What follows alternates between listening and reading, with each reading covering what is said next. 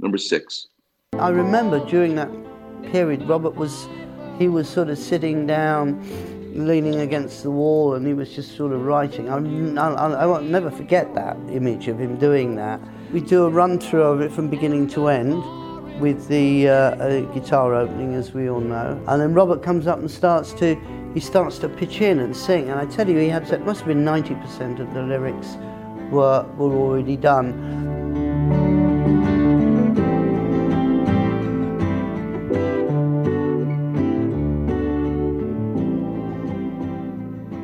Now you're going to hear Jimmy Page say, the song continues to open up. This is the path of the knuckleball changing positions in its path. God bless the catcher and the and the batter. This thing is moving in a way they have no idea where it's going to go. That's what Jimmy Page is designing here is a knuckleball song. Number 7.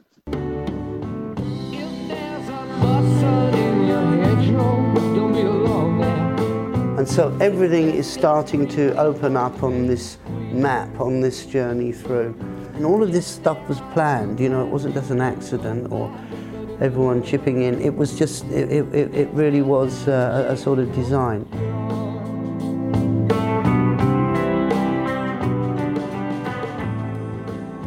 It was his design to allow to be influenced by John Paul Jones, let's use a recorder, by Robert Plant. I'm going to write lyrics, Stairway to Heaven, that no one has any idea what this means. It just sounds great, but it makes the song, obviously. Now, here, this next soundbite is fascinating. How come no one else pitches, throws the knuckleball? Because it violates all the rules of baseball, where you need to control and pick your spot as a pitcher to strike out the batter. You need to control the ball, whether it's a fastball, a slider, a curveball. Believe me, Orel Hershiser, Clayton Kershaw, these guys are the best ever, like Sandy Koufax, because they could pick a spot and put the ball there. Phil Niekro had no clue where this ball was going to go. He's violating the rule of being a baseball pitcher. But Jimmy Page does the same thing. He's a studio musician and he's taught don't speed up in the middle at the end of the song. He violates the rule. And that's why this song is so different and so special. Number eight. One of the cardinal rules when I was a studio musician was that you didn't speed up. And I was keen to do something which had an acceleration to it, not only from the musical point of view, but from the lyricist, so that the whole thing would start to gain a momentum as it went through. So it wasn't just a monotone piece. And by that, I actually mean that it would, that, that it would subtly speed up. So you're breaking the number one cardinal rule.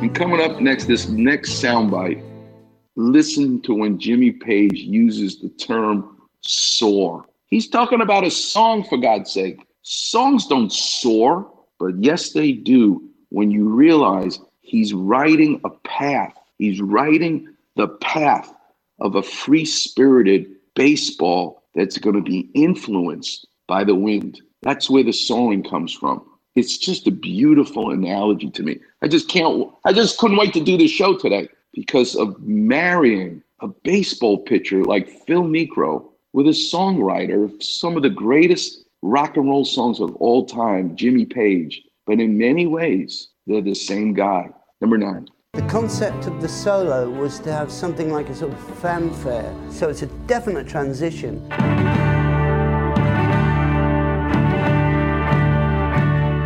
So it comes in with a with a fanfare to introduce this solo, and the solo is just going to soar right through.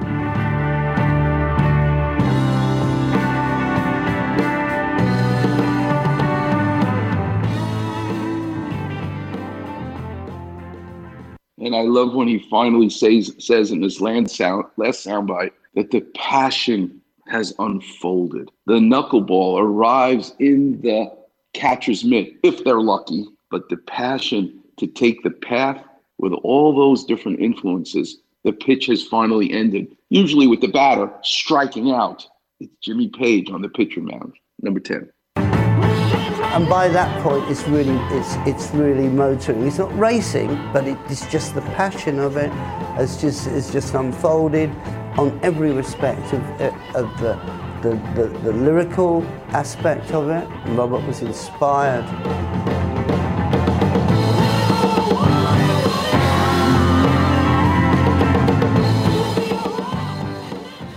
Ah, so much fun.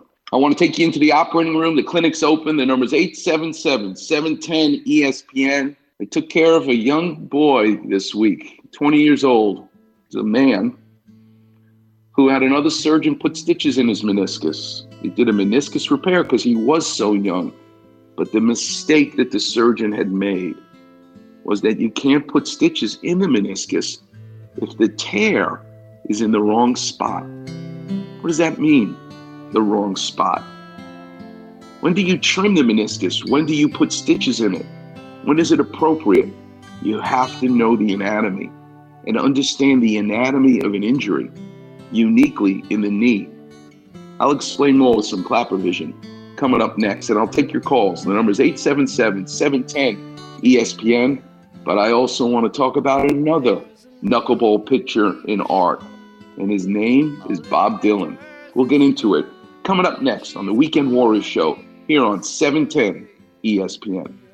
Get smart. Just what are you getting at? Check out the Weekend Warrior Facebook page. Like this. Medical advice from Cedar Sinai, head of orthopedic surgery. Are you kidding? With a Far Rockaway attitude and a little drizzle of mozzarella. Well, it's important to me. Search Weekend Warrior in the space bar. Like this. And click on Doc's picture. I see. Like, follow, and enjoy the Weekend Warrior Facebook page.